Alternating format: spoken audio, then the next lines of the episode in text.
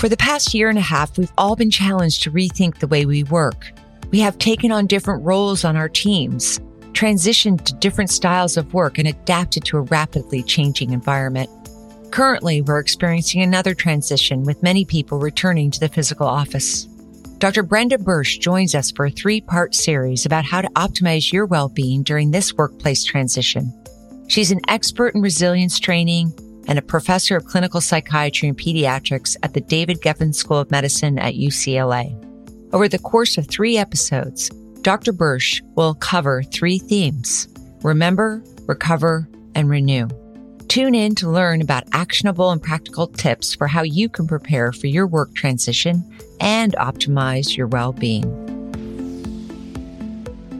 Dr. Brenda Bursch, it's great to have you back on our UCLA Live Well podcast to talk about how we can advance our health and well being as we return to the workplace. Last episode, you identified three themes with our return to the workplace. Last one was remember, and this one we're going to cover recover. and next episode, we will cover the renew theme. And what I'd like to do is start with a question today on recover. What does that mean when you say recover? Thanks so much for having me here today. I'm, I'm very glad to be here to do part two of our three part series.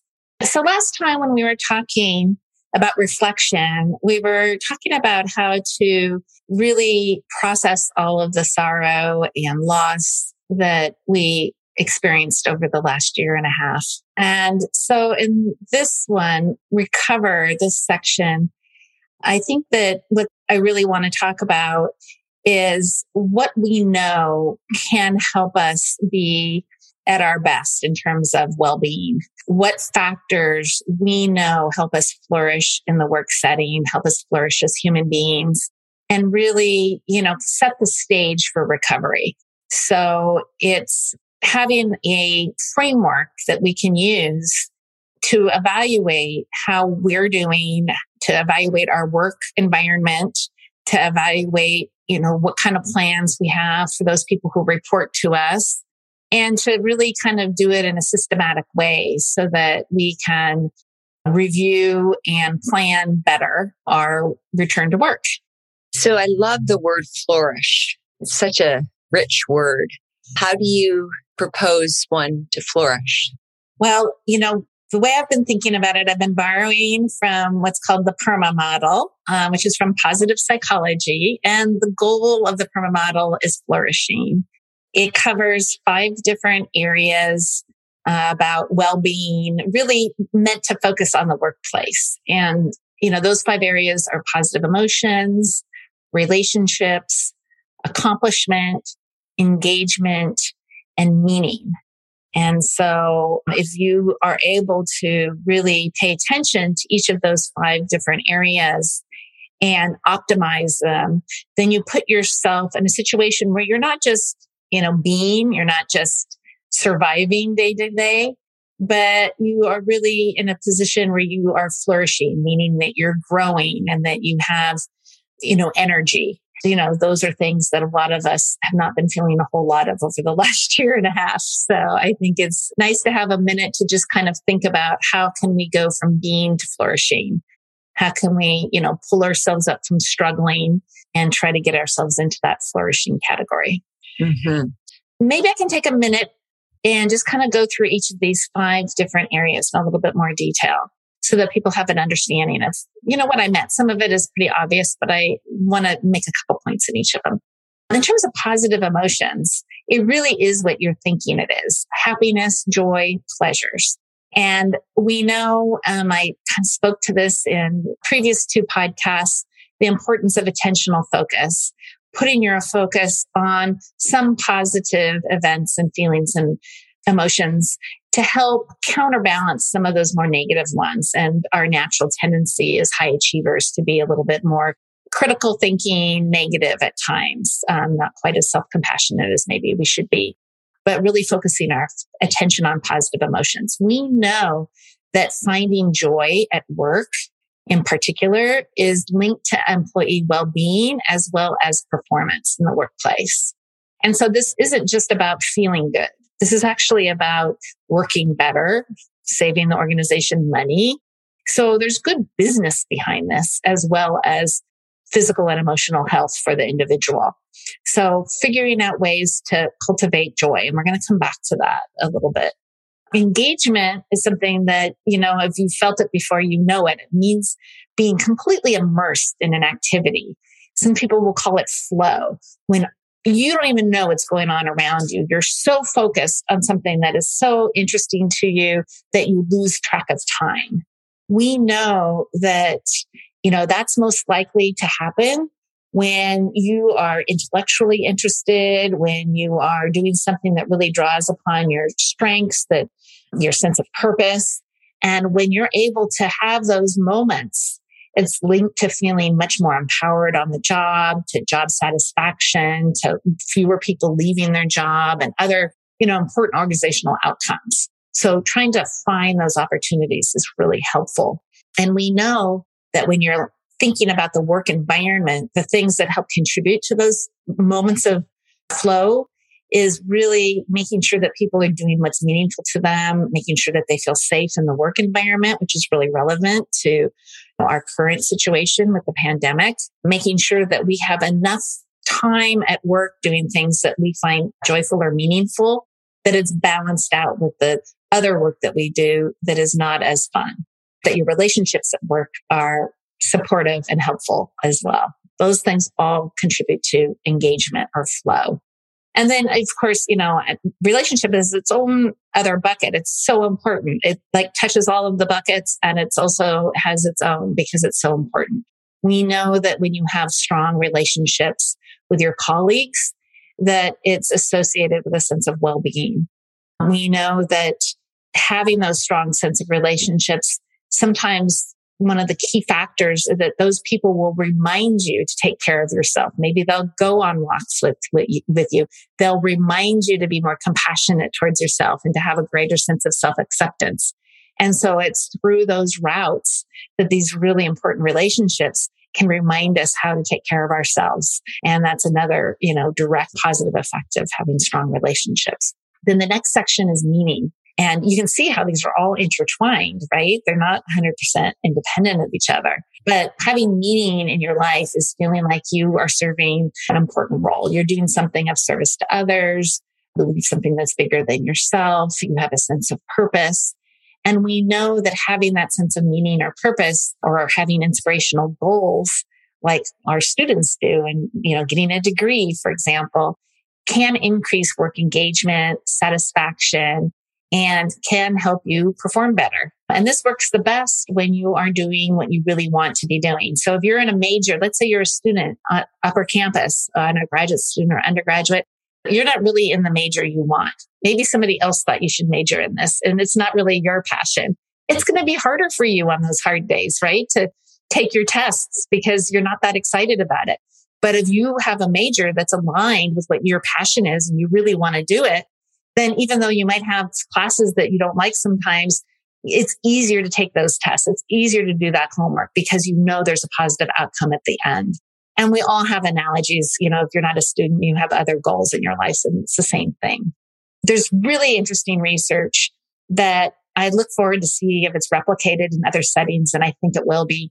But basically what it has demonstrated with health providers is that if you're able to engage in work that you find is meaningful at least 20% of your time, then you are protected substantially against burnout. I love that because that means you can be doing stuff that's not as exciting or fun or maybe is a little bit more tedious 80% of the time and still be protected against burnout. And so that's a concrete number too. So it allows you to really look at your work schedule and say, where do I find meaning? Is there a way I can tweak it so that I can like eke out a little bit more joy or meaning so that I can get over that 20% threshold? Because if you can, that will make a big difference in your life is what this research suggests. So that's the bucket of meaning. So it allows you to really kind of think about where you're at in terms of your own career, your own trajectory in school, regardless of what it is that your main accomplishments are, it allows you to think about, am I cultivating enough meaning? That leads to the next one, which is accomplishment. because having those episodes of accomplishment feels so good. It, it gives us all sorts of positive neurochemicals in our brain that gives us a little positive mood boost and can really be protective and contribute to our resilience. And so if you get a good, you know, grade on a test, if you get a grant that's funded, if you get a promotion, if you get a raise, if you get, you know, a new job responsibility that you really wanted, all of those things, you, you know, you finish a paper that you really had a difficult time writing. Those success stories, those feelings of mastery and achievement boost well-being. And we know that people who are high performing, teams that are high performing and organizations that are constantly striving to have this high level of achievement really do well when they highlight and point out these milestones. They, you know, really celebrate them as they come along. And so kind of going back to those earlier things we are talking about, really point your attention to those positive moments and help cultivate those positive, you know, feelings as much as possible, really kind of milking them, so to speak. And so if you think about these five different buckets, it'll, it, it very easily lays out for you how you can ask yourself questions about, you know, what you're doing to increase your own feelings of well-being and those that report to you. So when you think about yourself, you can think, what am I currently doing that's leading to some positive emotions? What happens during my day that makes me smile or laugh? What activities cause me to lose track of time? That's the engagement one. How much time do you spend doing those kinds of things? To what extent are you doing things that make you feel valuable and worthwhile? Do you feel like you're rooted in a larger mission? Are you doing that with others that you really feel like you can trust and who you feel really understand you and support you? Are there parts of what you do that, you know, just doing it is its own reward? Would you just do it regardless of whether you're going to get some sort of positive outcome? How would you describe your relationships with those you're spending your most of your time with? What are your most important relationships? Why is that? Those are questions you can ask yourself. And then you can also kind of think about these different buckets and come up with a plan for yourself in each one of them. Think goals for yourself and then goals for if you're in a situation where people report to you and you're a supervisor, you can also think about what you can do to support those who report to you in each of those different domains. So basically, the bottom line is that you can use this model, this PERMA model, to help you conceptualize how am I going to develop a personal toolkit for myself by really being intentional and focusing on how I can do things that help me feel good, how I can do things that help me live in a meaningful manner, how I can establish or maintain supportive and friendly relationships with others, how I can really be thoughtful about having meaningful goals and getting to those goals, how I can achieve them and how I can highlight milestones on my way to those so that I can really optimize and, and get out of every little milestone a good, you know, dopamine hit in my brain that will help me have a moment of feeling good that will protect me against some of the more challenging emotions I might be feeling and how I can feel totally, fully engaged with my life rather than kind of detached as some of us sometimes feel. So that's the PERMA model. You know, when you say this model, the PERMA model, I'm putting on my supervisor hat or my manager hat. I think that what we do in our small but mighty group is have monthly reports where people will say what they've done over the month uh, and share with each other.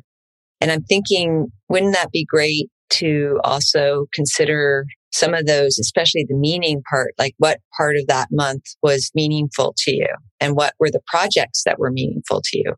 And what ones did you feel you achieved a sense of accomplishment? I could see us interjecting those kinds of reflections into that monthly report, which is meant to be a reflection. It's not only meant to be reporting what you've done. That's a great idea. Yes. Interjecting some of these into those check ins. Right. Is a great idea. And, you know, I mean, I'm glad you brought that up because I think if you are a manager or if you have a manager, either way, bringing up the idea of having regular check ins which might be something that was not part of the routine before can be incredibly helpful for many people who are coming back to the workplace. It's not going to be the same as it was before, right? Correct. Things are going to be different. Some people have left. Some people have been hired. It's going to look different in many settings. The workflow might be different.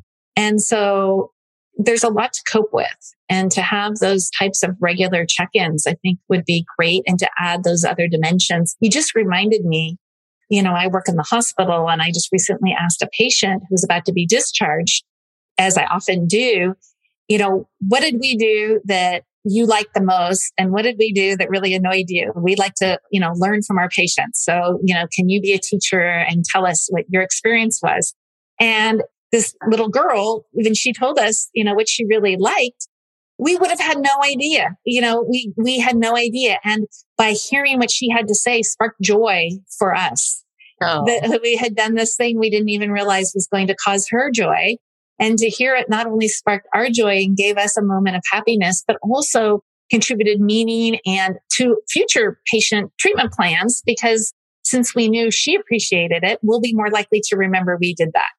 And so, you know, sharing those reflections is not only, you know, good for the person who's sharing, but it is absolutely valuable to the folks who are listening as well. Because if they hear someone else feeling gratitude or joy. It's going to spark it in them. And it's also going to give them ideas for themselves as well. That's really lovely. Sort of to the point that you made in the first podcast about the importance of not just thinking things yourself, but sharing ideas and stories with each other and learning from each other. Exactly. Yeah.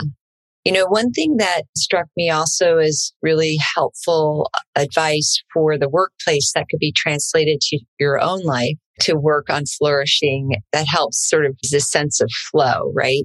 So you could do flow in your own home. I even have heard people say you can do a passive flow with like binging on a show, you know. You One of my very favorite ways to engage in flow is to binge watch a docu series or something like that. Absolutely. I love that. That's so great because it gives you you can feel a range of emotion and not have to be looking for it. It's sort of being fed to you, you know? It's like being able to go traveling to a foreign land without ever having to go to an airport, right? That's exactly right. Yeah. yes. No, I think that is, uh, that is all true. Yes. Yeah. Well, thank you, Dr. Brenda Bursch, once again for an amazing podcast and your wisdoms and practical tips for all of us to practice in our day to day life. And I look forward to our next episode our final of the three called Renew. Thank you very much. Yes, next time we'll be talking about how to develop your own personal toolkit. And that is what will be included in the Renew section. I look forward to talking to you. Fantastic. Thank you again. Thank you again for joining us. For more information about today's episode, visit our website at healthy.ucla.edu backslash live well podcasts. Today's podcast was brought to you by the Semel Healthy Campus Initiative Center at UCLA. To stay up to date with our episodes, subscribe to UCLA Live Well on Apple Podcasts, Spotify, or wherever you listen to podcasts. Leave us a rating to tell us how we're doing. And if you think you know the perfect person for us to interview next, please tweet your idea to us at Healthy UCLA. Have a wonderful rest of your day, and we hope you join us for our next episode as we explore new perspectives on health and well being.